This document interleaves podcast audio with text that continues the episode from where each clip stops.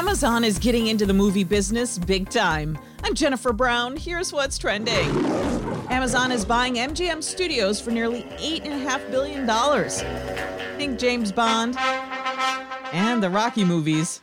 Amazon will expand its streaming services to keep up with Netflix, Disney, and the rest. This is Amazon's second biggest buy. In 2017, the company acquired Whole Foods.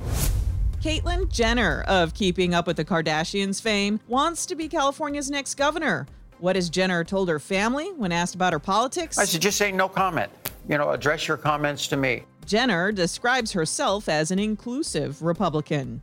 And come from a big family. New research finds the more brothers and sisters you have, the greater risk of having a heart attack. Same with only children. Researchers tracked sibling data over 25 years and found in smaller families, the firstborn had the lowest risk of heart problems.